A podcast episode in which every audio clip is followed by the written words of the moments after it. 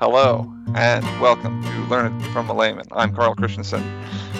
Cameron Christensen is also here. We've got uh, Tim Cox and Johnny Nielsen, uh, who today will be our um, what's a good word? Um, expert would be probably the word we should use, but on a layman podcast, we'll use more knowledgeable individual. I like that. uh, okay, well, so the podcast uh, subject today is the physiology of the brain. So um, I think the layman knows very little about the brain, other than uh, it's what you use to think. Um, so we're going to go slightly deeper than that, just a little bit. Um, so we're going to start with a little bit of the biology, I think. So the questions I was going to ask Johnny. Um, first, is, just tell us a little bit about the like the bio. So people know the word neuron. Um, you mentioned that as we were talking right before the podcast started, but tell us a little bit about the you know the cells and the stuff in the brain. Yeah, so there's a couple different types of cells in the brain. Um, the most uh, popular one is called a neuron. a neuron carries electrical signals from one part of the body to the other. and um, the ones inside the brain are usually connected to about 10,000 other neurons. So they all talk to each other and they all um, communicate with each other through these, what they call synapses. And that's just where one neuron communicates with the other they send the signals down a very very thin if you think about it like a train track they send uh, they send these signals down this really thin um, train track called an axon and it can be very very long and um, and then it can communicate with different parts of the body so um, everything that we smell, we hear, we taste, um, we think. All this has to do with neurons and how they are perceiving the world around us. Uh, so everything is in your head. It really is. hey, real question. So neurons are they all like the same shape? Are they all like the same cellular structure? That's a good question. Um, neurons not all neurons look the same and they have different types of functions and i think that gets a little bit too deep into what we want to go into but there are different types of neurons and then there's supporting cells in the brain that help um, help with number one fighting infection and then there's other ones that support structure.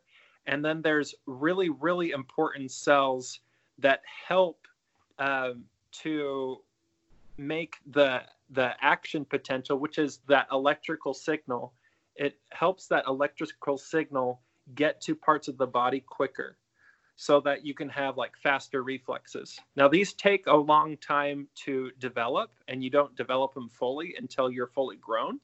So that's why when a, a child is trying to, let's say, throw a ball, it looks so awkward. They can watch you do it, but it's hard for them to communicate with their arm how to actually do it because though they're just not coordinated enough the the synapses and everything aren't fast enough and the electrical signals traveling slower than it would in an adult. So that's why uh, kids tend to be a little bit more uncoordinated with things which i thought was interesting. That is interesting. Does that also explain why i'm uncoordinated? Yes, Carl, you have no Schwann cells. Tim, to to re- restate it, a um, that means that a when I feel a sensation in say my hand, um, that's actually a, chain reaction of an electronic signal going all the way up my arm and to my brain, which is processing the sensation. Then if I do something, there's a chain reaction going back, right? Yes, exactly. So there's sensory, that's everything that comes into your brain from your body. And then there's motor, that's everything that goes out of your brain from um, to your body. So there's a lot of things that are controlled. There's a lot of things that are sensory that we don't really pay attention to. And there's a lot of things that are motor that we don't really pay attention to either. but um, uh, so basically, if you think about um, your temperature regulation, that is not something you consciously think about.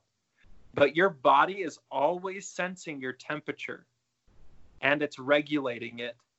And when your temperature goes down, it increases the temperature. And when it goes up, it decreases the temperature to keep your body regulated uh, at a certain temperature. If you get too hot, then it knows that you're too hot and it sends a signal down to your sweat glands to release sweat. And then you sweat and it helps you cool down. So these are things that you can't really control. You can't say, "Hey, you know, I'm walking into this uh, to this meeting. I'm wearing a suit. They keep it a nice, comfortable 79 in here, and I'm just starting to sweat, and I'm just going to turn it off." You can't do that because your brain, you can't control that part of your brain consciously. It's all unconscious. So there are things that you can control consciously, and there's there's other things that you can't. Um, but all the sensory things okay. are uh, most of the things that we that we n- learn about in school are like sight, touch, taste, these types of things, and these are things that we can actually perceive. Um, but there's a lot of sensory input into your brain that is, are things that you're not really paying attention to. Does that make sense? Yeah. Uh, what about things like blinking? Is that you know is that voluntary? It's involuntary. I can control it but most of the time i don't right? You're breathing? Blinking. Uh, blinking blinking. Blinking? Oh yes. Um, so there are things that you can control um, but will be controlled automatically if you're not doing it willingly. So you can override a few of these things like breathing or blinking you can override the uh, the automatic the automaticity of it by you know making yourself blink or ma- making yourself breathe harder.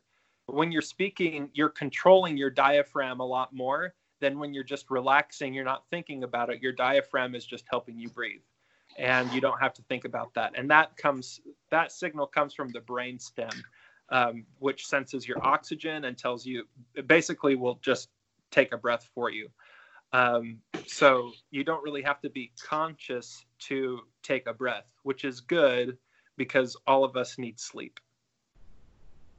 Ooh, so sleep is one of the ones I wanted to bring up, uh, but maybe I'll save that for later. Cameron, did you were you saying something? I was going to say unless your brain forgets to breathe while you're sleeping. That's true. That's called uh, central sleep apnea, uh, and people that have that they have to wear uh, a CPAP mask to help them breathe. Yes, I, am well aware of that mask. right. Yeah. Um, okay. So let's move on to. We'll come back to sleep a little bit later. Brain parts. So I know there are different parts of the brain, both like physically, like different hemispheres, a brain brain stem, and stuff like that. So I guess before we talk about different functions of different parts of the brain, maybe you can tell us a little bit like brain hemispheres, brain stem, like what those parts are. Yeah, absolutely. Um, so why alligators are actually angry. you, you need to go watch Waterboy for that one. it's because they, they they're mad because they have all them teeth and no toothbrush. oh boy. So um, there's basic there's several areas of the brain. The one that most people think about, the big noodly part, is called the cerebrum. Um, so that has two hemispheres, a right and a left. Uh, surprise, surprise, that they called it that. that that's that's really thinking hard. Yeah, absolutely. and then they named the parts of the brain um, of that of the of the cerebrum according to the bones that are above them. so it was a very clever naming of the of the brain. So you have different lobes of the cerebrum. Uh, you have the frontal lobe, parietal lobe, occipital lobe, and temporal lobe. So that doesn't. It's just basically each part of the brain controls something different. Um, but it's not different for every person. So for example, the occipital lobe, which is in the back of your head, um, where you where you lay your head when you're laying on your back, that is actually the part of your brain that is involved in processing vision. It's in the back of your head.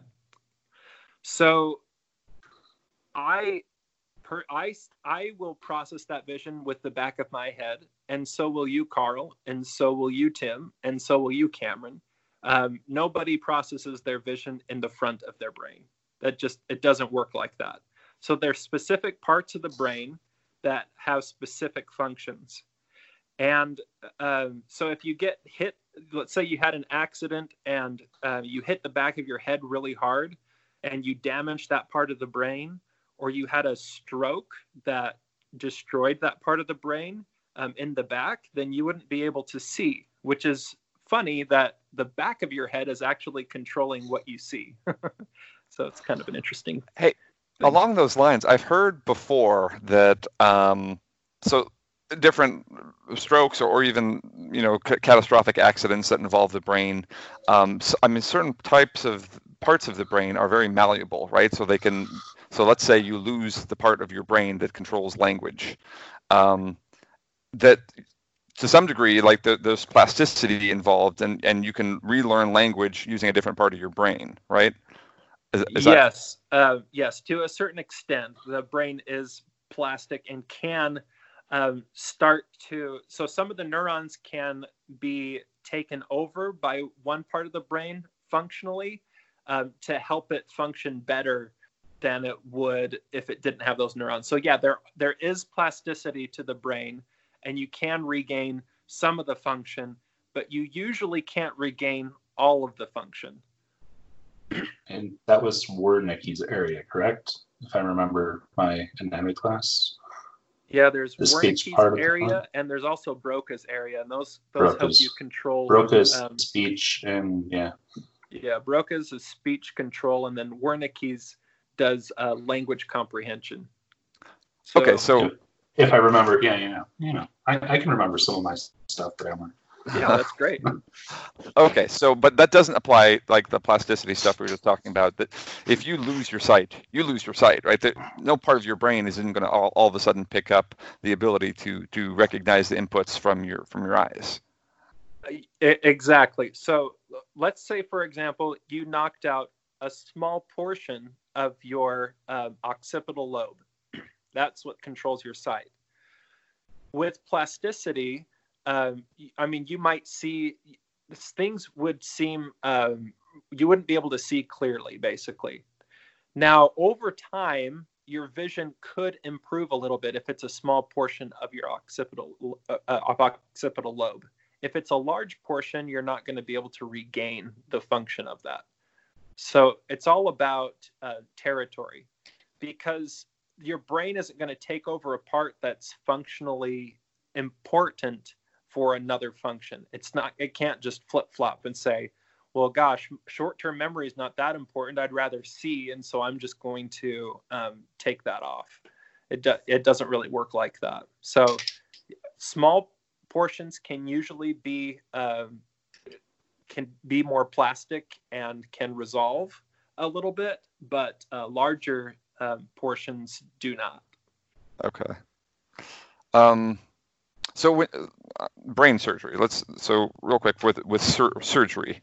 Um, when you go in to do some brain surgery, uh, I, I, know that obviously different lobes, different parts of the brain, but like you said, different parts of your brain can kind of remap depend, and they might also depend on each individual, right, to some degree. Um, so if you let's say they've got brain a brain tumor or something like that you're going to go and obviously want to remove the tumor, but how cleanly can you say, can you map out like this is this is the part of the brain that does this? Like I know exactly what potentially the outcome is going to be for this patient.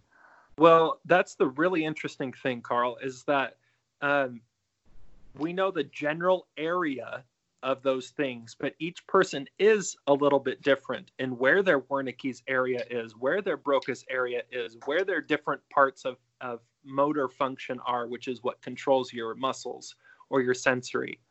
So um, when they're removing a tumor uh, and it's in an area that is very important for that person to function.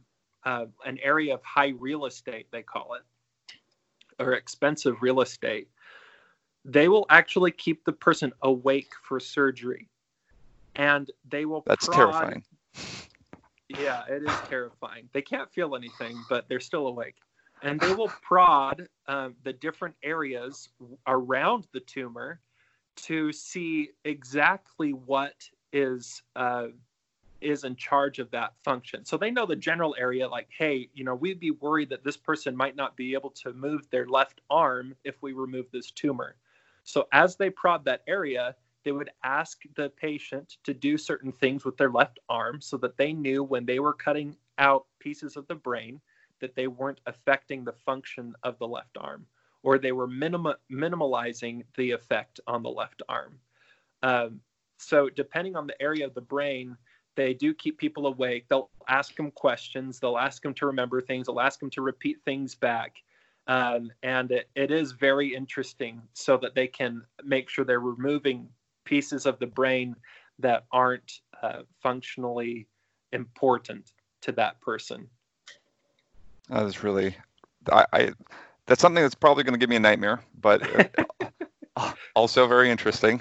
Um, okay, so before we go on, quick teaser. As I forgot to mention at the beginning of the show, we've got big news for uh, at the end of the show about um, someone in the show. Uh, so um, stay tuned for that. Okay, so we're going to move on to. Okay, so I've heard the term gray matter. What is uh, what is gray matter? Okay, so uh, remember we were talking about um, neurons, and then we talked about axons, which is that long train-like cord that comes off the the big cell body. It trails off, and it's very teeny. Um, so gray matter, and then there's those cells that um, help with conduction they actually surround the cell, uh, the the neurons, um, the axons, excuse me. They surround the axons to help with that electrical signal. Everywhere that it's surrounded has a white color to it when you cut into the brain. Everywhere that is not surrounded by those cells is a dark color. Now, interestingly, the dark color will be areas where it's all cell bodies. This is the big round part of the cell, that, and then the part that is white is the axon, which is that long, skinny piece that will connect with another cell. Um, so, gray matter is just neurons that don't have this covering, which is called myelin, and white matter is the is the uh, parts that do. So, uh, the white matter is generally part that is conducting, and the gray matter is the part that's processing. Does that make sense? Yeah, that's really interesting. So, Can, can I make Yeah, a little maybe laymanish terminology for it? Yeah. Basically, absolutely. the, the the myelin acts as a insulator, so the conductivity happens faster. Like when you have a wire, you have the plastic sheeting coating over that that insulates it, so you don't trigger other things. Yes, and- exactly. That happens just to be white. So there we go. All right, that is Now there are areas of the brain that have grouped gray grouped cell bodies, so those are going to look gray. And then there's areas of the brain that have a lot of axons, and those are going to look white. In the brain, the outside of the brain, which is why when you if you saw like brain surgery, everything looks white. The outside of the brain has those axons, so it looks white. The inside has the cell bodies. The spinal cord is the opposite. The inside is white and the outside is dark because the outside has the cell bodies and the inside has the axons. So, huh. okay. Huh. That is very interesting. Um, so, when um, you've heard, I've heard, uh, there are movies based on this concept that we only use like some percentage of our brain, right? This idea that like, you know we only use 10% of our of our brain and if we could unlock the other 90 or whatever percentage that they say i've heard that's a rumor um, or you know a, a false uh, or what what false news what fake Fake news, news. fake news all of a sudden i lost the term Those neurons aren't firing like they used to, Carl. That's right. I'm getting old. Um, but yeah, so what? I mean, I believe that that's not entirely true. That's not the whole story. But what is the uh, the actual? You know, do you, do you know what the history of it is behind that that idea that we only use some percentage, small percentage of our brain, or how true is that? it, it's not true that we only use a certain percentage of our brain. Um, we use all of it for different types of things, um, and so it's it's a little bit hard to explain. I mean, your brain is not like all being used at the same time, um, but to say that you're only using 10% of your brain that means that we could cut out 90% of it and then you could be functioning just as you are currently and that is just not even possible at all Wait, are you telling me that movie I watched with Scarlett Johansson or whatever her name is wasn't 100% accurate? probably not that's, that's so uh, here's the so follow-up. yeah i don't i don't really know where this idea propagated from um, but maybe they did some brain mapping to show active areas of your brain um, which they can do with mri machines they can see which parts of your brain are more active during certain activities or thoughts or that type of a thing um, so maybe they mapped things and decided, hey, about 10% of the brain is active all the time. Um, but yeah, Okay. you're you're there's not there's not like extra brain that's not being used that you're gonna be able to unlock. Does that make sense? yeah, yeah, I think it does. Now, here, here's a follow-up question for that. Um, uh, that that all makes sense. What, how do we explain the the vast disparity between, you know, say a, a regular Joe normal person or a layman and a, a true genius? You know, you've got these mathematical, you know, these brilliant people who can, you know, do complex, you know, calculations mentally quickly you know incredible musicians um, people with memories that are you know not not just you know they're smart but you know these are definitely huge outliers what's going on in the brain and, and what maybe is the difference between the brain of a, a regular guy and um, you know a, a real genius Yeah, that's an interesting question, um, and and that's why the brain is so interesting because we just don't have answers for everything. So the brain is really the last frontier. I mean, we know how the heart works. It's a muscle and it pumps. The brain is much more complex, and there's some of these things that we don't really understand exactly why somebody is better at remembering things and and creating those synapses that or the the connections between cells that help them to remember things easier than somebody else. Um, I've always thought it's interesting that uh, you know you see these stories of these autistic uh, children that can have incredible memories of certain things. Uh, you know, they can remember every single dinosaur and uh, you know spout off facts about sports uh, but yet they're Yeah. very awkward to talk to. Uh, so it, it's very interesting how their brain is different uh, than than ever, than somebody else's. There is some of it that has to do with genetics, so how your brain is put together, uh, and then uh, you know there's the nature and nurture aspect of things. How is how are your genetics? How are you put together? and then how were you raised and what opportunities did you have to develop uh, the brain in a way that would be able to remember things so you know somebody that lives uh, in a rural area that um, only cares about farming and doesn't go to school or anything like that isn't going to develop the type of synapses um, that somebody that is a, like a college level student would uh, because they just when they were small they weren't educated in that type of a way. And when your brain isn't being used um, in a certain area, then it it doesn't like go away, but it, the the connections there become not as important and your brain will start to recycle some of these connections and say hey you know what? These connections aren't that important and we're going to uh, make connections in this other way to make sure that we know exactly what we need to do to survive. So depending on your environment uh, you know that can really play an influence on the the type of iq that you have absolutely. Um, but it is it is interesting to think about how does somebody have a photographic memory and and what are the things that play into that? And unfortunately we just don't know exactly how all that works and i haven't read too much into it to know if there is more information on that. That's just what i remember learning in my uh, neurology class. And regarding memory and maybe you can verify this for me but i I've heard that actually sometimes the ability to forget is actually useful as the brain kind of filters through and decides what to keep and what not.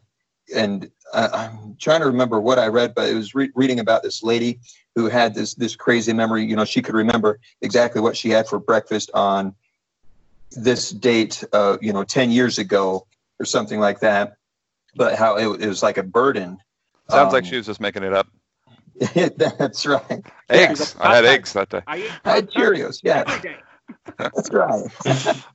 but you know, be, being sometimes being able to forget, and you know, it, while we talk about how how cool it would be to have a photographic memory, um, our brain is is trained to direct its energy, right? So when I walk into a room, I I don't pay attention to how many you know stripes of paint are on the wall because I, my brain recognizes that that's not important information, right? Yeah. Yeah, um, and, and, there are certain things, there are certain burdens that you don't really think about too. Um, I had a physiology professor that told us about a gentleman that he knew that had a photographic memory, and uh, he served in the military, and he couldn't forget any of the images or anything that he ever saw in his military experience. And a lot of it was very traumatic oh, wow. for him so you think like, well, this would be such a cool gift to have, but it's not not always so. There are burdens to having um, good memories and stuff like that. And there's also um, psychological benefit to being able to forget certain traumatic events. Um, I don't think any woman would ever give birth to a second child naturally if she remembered what the first one was like. I mean, I, I just don't think that that would ever happen. But your brain tends to process that and be able to forget it to the point where, yeah, women do have more than one. Carl knows all about that. I do. um, you mean Debbie knows all about that. I was there too. well, I, I think what? going back to what Tim said um, and Johnny about autistic people, I mean, if you really start talking to a lot of geniuses, um, you actually, a lot of them are a little bit off. Like, it's maybe that they just think and process in a different level, but most people, like, you, you have a hard time connecting with them.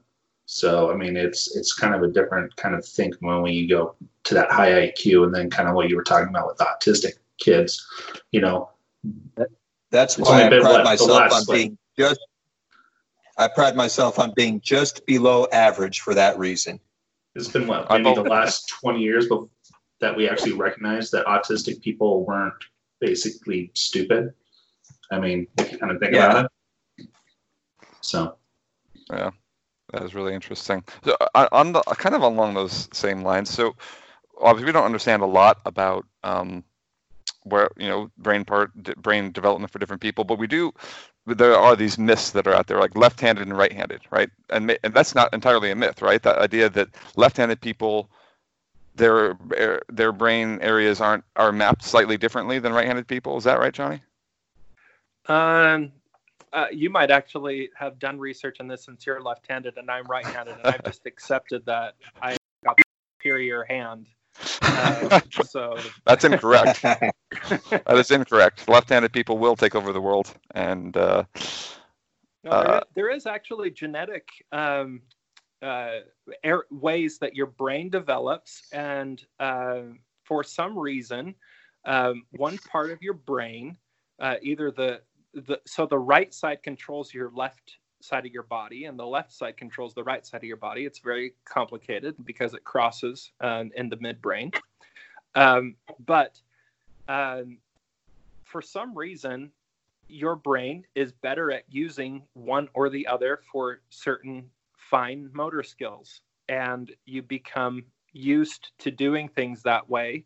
And then it just becomes habit. I i think that this area this thing is a little bit plastic too.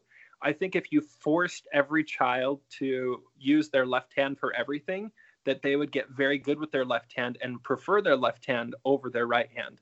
But everybody knows that it's easier to live in the world as a right-handed person so that you can look at your pen and the writing is upright. That's right. Um, you know, I I saw a, a video on this and and uh, it, it makes sense, but they talked about kind of um, evolutionary reasons for why handedness developed because it's not exclusive to humans, and the the theory that they're putting forth was that um, the majority of a community having you know being you know all right-handed for example confers an advantage in, in that the community can share tools um, and, and that kind of thing.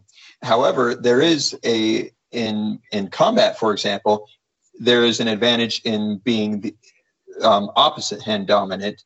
And so there there's still a um, you know most of the time the the survival push is for everyone to be dominant with the same hand. And that's why you know 80% or whatever right-handed. But because there are some occasions where it can be advantageous to have to be the non-dominant hand like in combat that might be a reason why there is a you know a, a small percentage of the population that is opposite hand dominant you know so left is there is there any ex- explanation for someone that pretends that they're left-handed even if they're right-handed though? Like, well, you know, they, they also talked about, you know, the pretentiousness of left-handed purists who are unwilling to, um, you know, but uh, that was a just to be just to be clear to the audience here, we have two true lefties and a true righty on this podcast, and then we have someone who who is chameleon-esque. Uh, he pretends that he is whatever uh, you know. He just blends into the environment. Um, Tim, and and note the jealousy there that you know wishing that you too could fit into both worlds i i pity you carl i do I, I, I, I will admit I, I do do some things right-handed. I do golf right-handed, and I switch All right. hit frequently. So I mean, there are some things. So here's something that's interesting about handedness, though, um, to think about, is that uh, about 90% of the population is right-handed, and it's for a lot of the reasons that Tim had said. It's easier to, uh, as a community, to use you know tools that are for right-handed people, um, that type of a thing. Now, if you look at uh, like baseball, for example, you're going to see an overrepresentation of lefties in baseball. because Mhm. baseball knows that left-handed people are generally better, superior, and generally, you know, just You're offending 90% of the people certain that listen to positions all right. that Oh, well, are what? better for a left-hander. I'll stop. You take it. okay, sorry. Go ahead, John. So the, the reason for that is because um, since most, when you're learning how to play the sport, most people are right handed, you learn your offensive and defensive tactics against right handed people.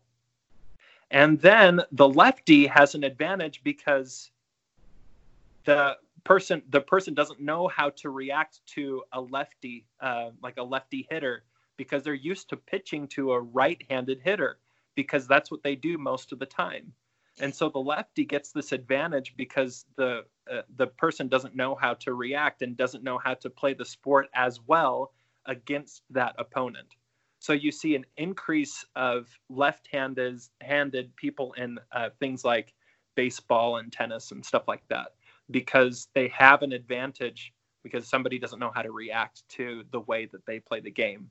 Whereas the lefty is used to playing against the right-handed person, and so they they're going to be at an advantage um, to the person that is right-handed that's never played against a left-handed person. Does that make sense?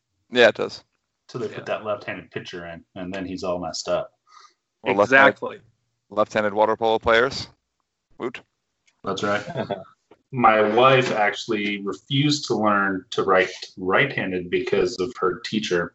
So to give her, her the proverbial middle finger, she actually decided to learn to write left-handed because she was writing with both hands in kindergarten. So guess also You know, you always get- the, the conscious plas- plasticity of the brain, which takes us back to the. Uh, um, yeah, that is interesting.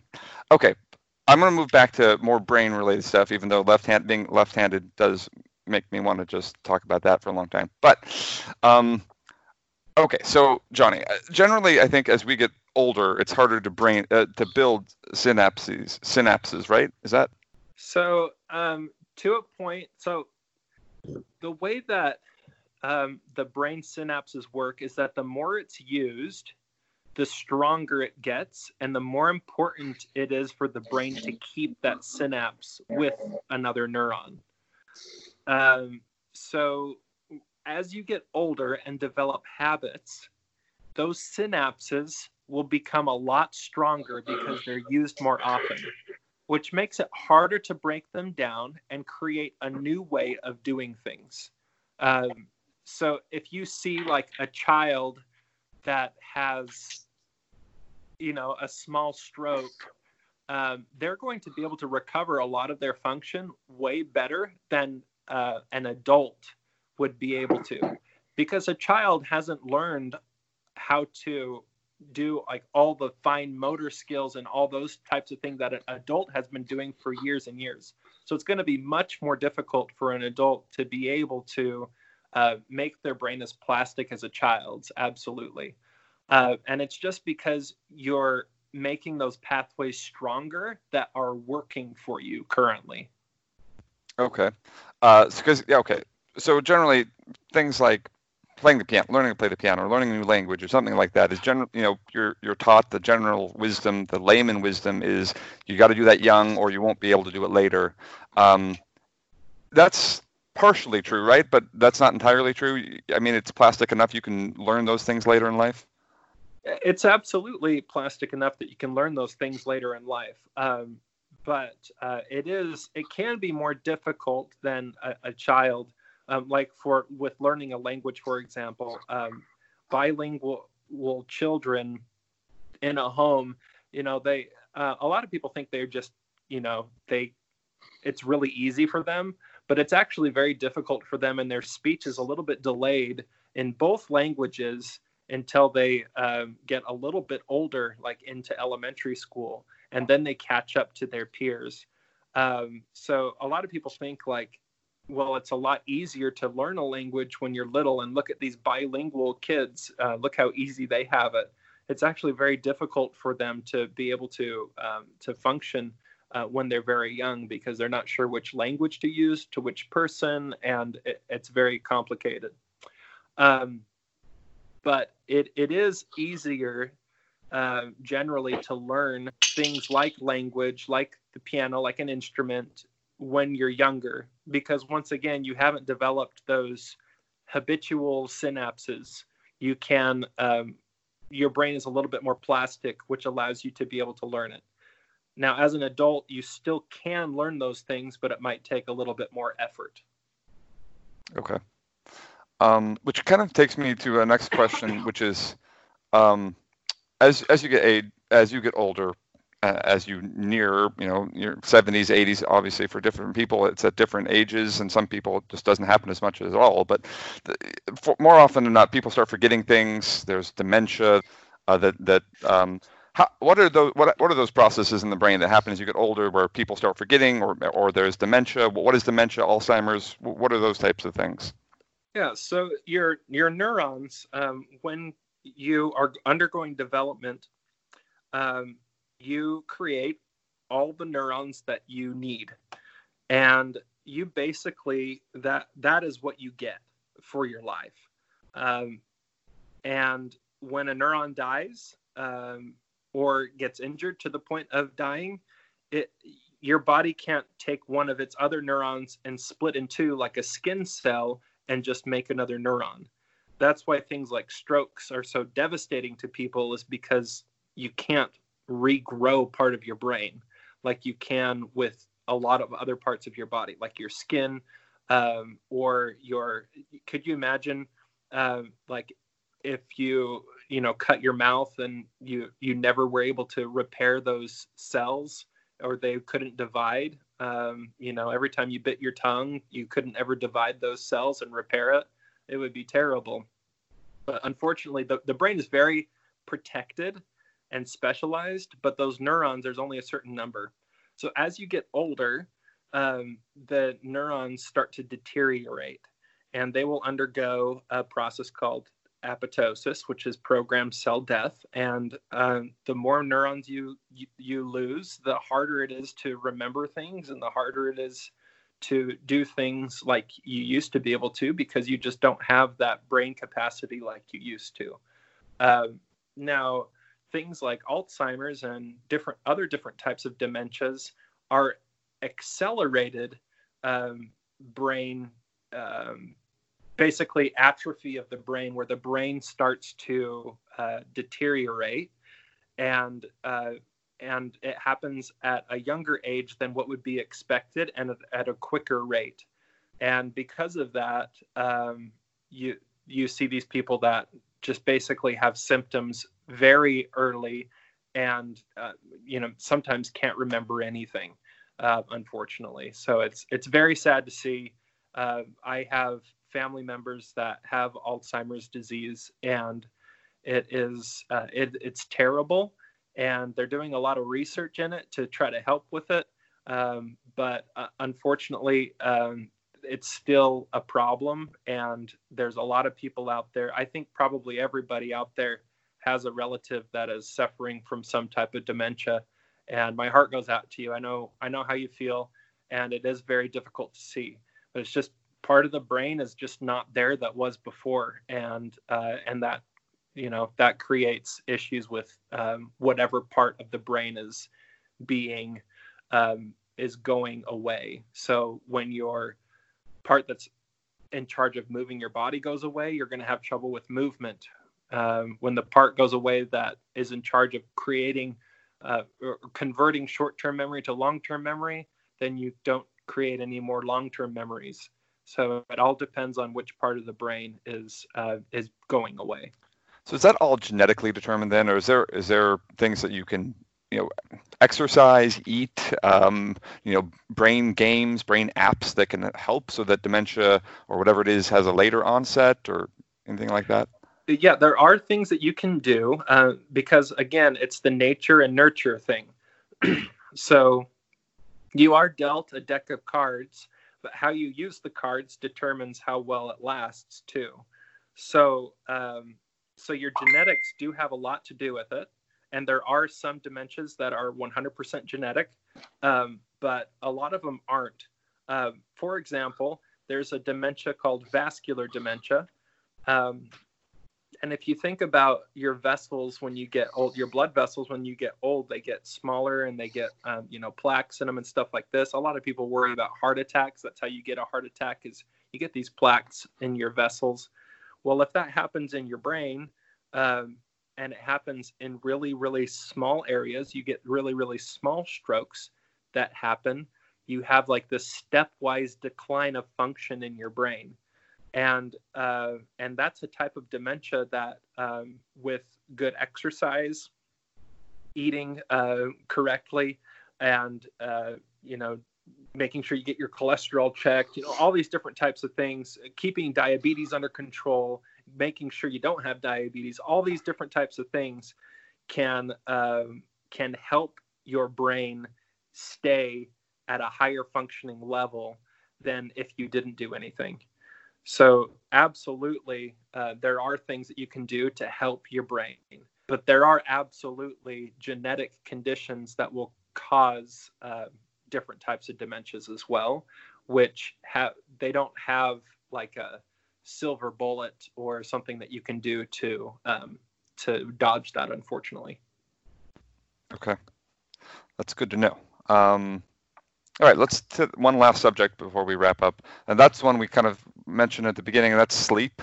So sleep, um, you know, a lot of us think a lot about dreams and what the meaning of dreams are.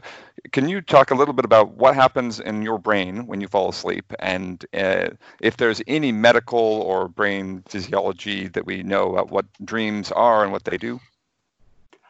Yeah, so I'm just going to speak from what I remember, which might not be 100% correct. So feel free, all listeners, to fact check me.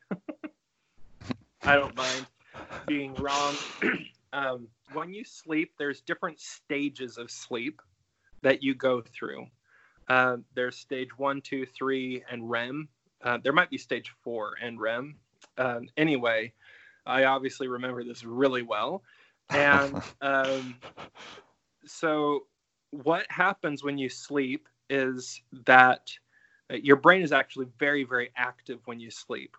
It's helping create those neuron neuronal connections that are important for memory and it's helping convert short-term memory to long-term memory and uh, and it recycles connections in your brain that aren't needed anymore.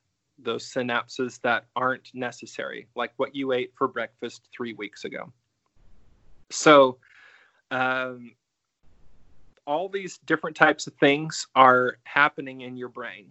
Um, dreams are thought to be these uh, when your brain is recycling synapses uh, that you're still getting some of those to fire and it triggers a memory um, and it triggers a sense or it triggers something and then you're able you see like these images and things like that in your in your brain.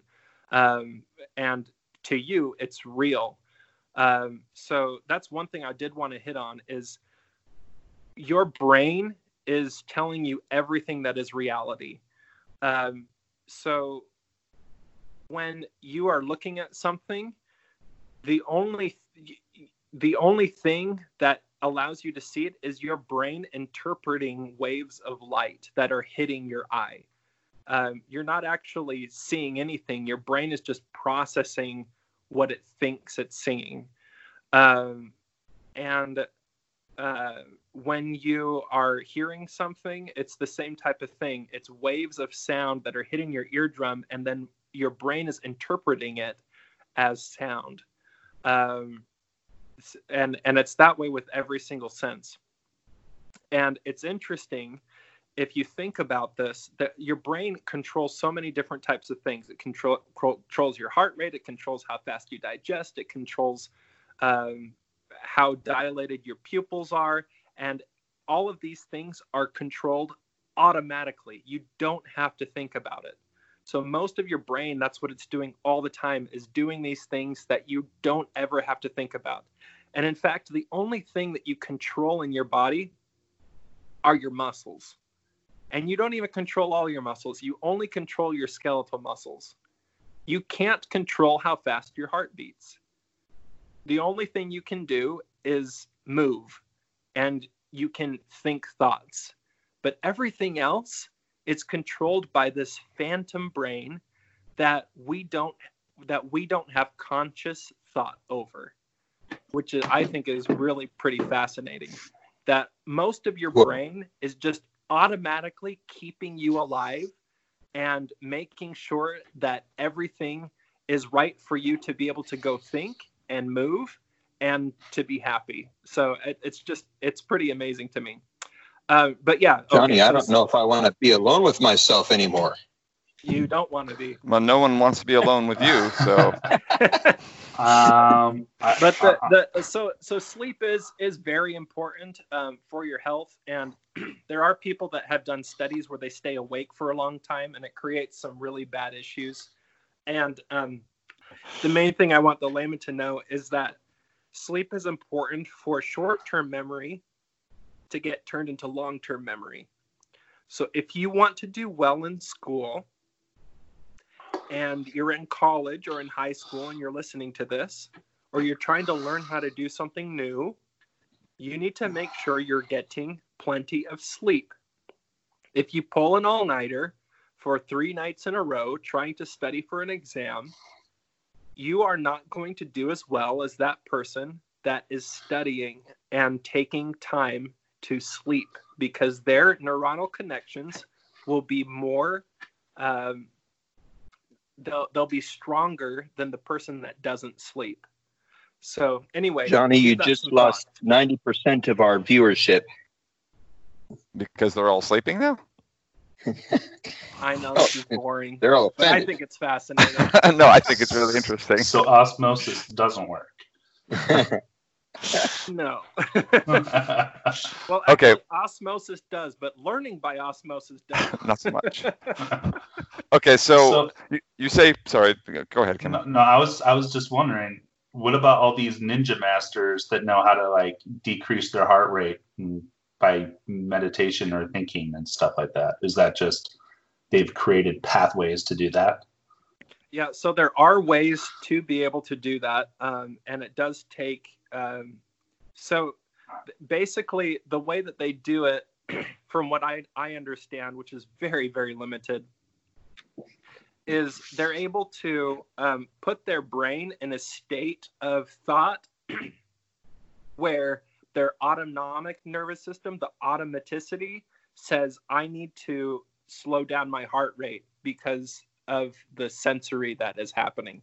So it is absolutely true. You can decrease your body temperature, you can decrease your heart rate, increase your heart rate just from meditation and things like that. Um, that but I, I honestly don't understand exactly how it works. Okay, All right. so one last question before we do the big announcement. Um, so sleep. You said get enough sleep for uh, and in order to you know help your help your brain do the functions. There is a point, right? The, at different ages, there's different amounts of recommended sleep, um, and there's a point at which sleep is is not really helpful, right? Um, is there, um, I mean, brain wise, you know, general health wise, um, a particular amount of sleep that's that's required, or you know, what what I mean, when you say get enough sleep, what does that mean? What what is the the advice, medical advice for for sleeping? Yeah, so it's different for every person. Some people can function really well on very little sleep, and some people need more. So really, you just have to figure out what works best for you. But two or three hours, that's not enough. Okay. Um, all right. Well, that I'm sure there are lots of parts of the brain that we could still talk about. Conscious consciousness. Generally, we won't touch on that too much because my understanding is medically that's not too well under too well understood. So uh, we'll leave that for a future, um, uh, less scientifically based podcast where we all just spout off our Yeah. fake news and stuff. Okay. I was going to say for people that wants to know more about how much sleep you should have, you can always Google search or Bing search or Yahoo search. Got the three main ones there. Um, go to the National Sleep Foundation.org and that will give you some good approximations to what you need at what stage point in your life. So Oh, nice. Sweet. That's Oh, good that's reference. Uh, one other interesting fact Oh, shoot. is that some mammals can sleep half of their brain at a time, like dolphins. That's amazing. So if you think about it, a dolphin needs to still be able to function because if it just goes to sleep and it's not thinking about like going up to breathe, it will die. So it's so it sleeps half of its brain at a time. Anyway, that is really interesting. and the Um, longest cell in your body is a neuron, and it is three feet long, and it goes from the bottom of your spine down to your big toe, and it's one cell, and it has a very small that train track type thing called an axon that goes all the way down, all the way from your spine to your big toe. Wow. That's incredible. Uh, well, that is a good fact to leave us on. Okay, well, leave us as in we're now going to make the big announcement. So we need a drum roll. And we now, it is Dr. Johnny Nielsen now. So Johnny is now officially a doctor. So now that you've been listening to this whole podcast, you can know that the that this is no longer medical student Johnny giving advice. This is Doctor Johnny, um, which is I'm sure how all of your patients will refer, refer to you. They better. and uh, Dr. Johnny will be uh, moving into residency very shortly, I think next month, and uh, so congratulations. Thank you very much. Um, uh, and other big news, I um, got a dog. Wait, is that? There you, there you Did you really? quite- Yeah, I you did. really, I do. I have a dog. Well, your, your Wow, I daughter has know a that. dog. That's Awesome. correct. It's anyway, not as cool as getting. Um, it, it was a little easier than getting a medical degree, though. You know, not about the same. so you want to go Okay, with Dr. think Johnny and where I doc- cut you Dr. off. J. okay, well, thank you, Johnny. Uh, hopefully, everyone better understands the physiology of the brain, the brain functions, and uh, so let us uh, know if you have any other questions and comments or emails, and uh, we will be back uh, next podcast discussing some other topic. Uh, let us know if you have any requests, and we will see. And here's a here's a thought for you to think about as you go out. Remember, your brain is the only thing that is telling you what is real. So, what your perceptions are, are they actually real, or is this all a dream? Red pill, please.